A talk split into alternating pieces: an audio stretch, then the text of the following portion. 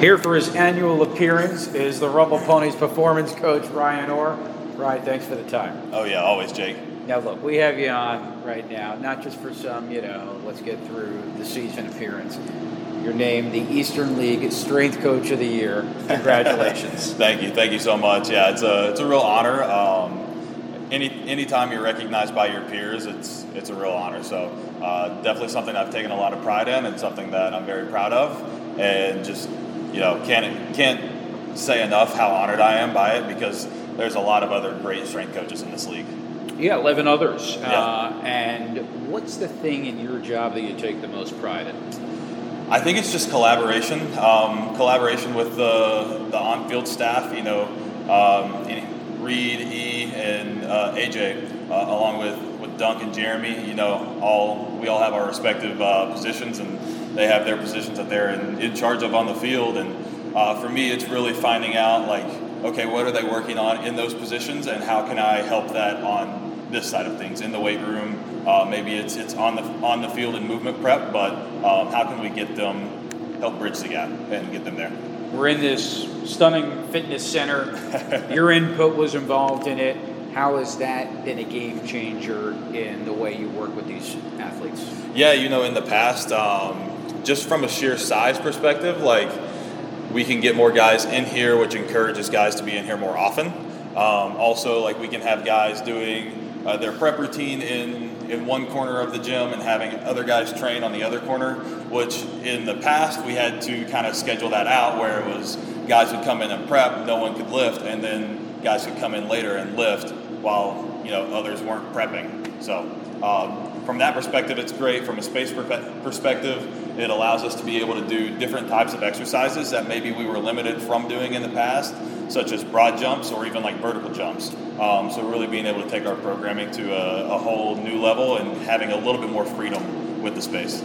Talking about collaboration, I'm thinking you've got to coordinate with the other team too, because their guys have to work out, right? Yeah, yeah, definitely. So, and that builds those relationships. Yeah, yeah, and uh, honestly, most of the guys, um, I think all of the guys in this division, I've been in the same league as at least two years, if not the last three years. So uh, a lot of relationships built with them over the past couple of years, and um, we all we all understand the grind that each other goes through, and we all do our best to help each other out.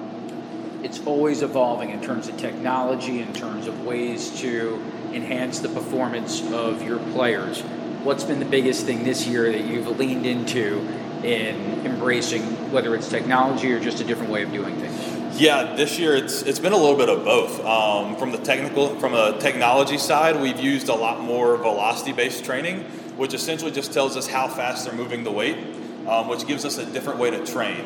So it's not always heavy, heavy, heavy. It's like, hey, maybe we do a lighter weight, but we want you to move it as fast as you can. So that way it helps guys stay a little fresh, but we've seen guys still continue to get stronger and stronger uh, as the year's gone on. So that's a big piece of pride, um, a big point of pride that I take this year. But also, um, it's a new lens with new new directors, new coordinators on the pitching and hitting side, to where they can kind of speak our language a little bit. And with the pitching side of things especially, we've we've really found a way to individualize per each guy's, the way that they move on the mound. So the way they move on the mound has dictated so much of what we do in training. Um, and so just that has taken the the results that we've seen with the pitching staff to a whole new level. And here we are, you know, we're in, we're in September, the last week of the season, the regular season, rolling into the playoffs, and we have guys hitting their peak velos right now. We've had guys peak velos August, September. That's the latest I've ever seen in the five years that I've been doing this. So um, between, like, keeping guys fresh, uh, both in the weight room, on the field, and in everything they do, uh, and also kind of being able to optimize their movement patterns based on what we see when they're actually playing the sport, has really helped us take this thing to a whole new level.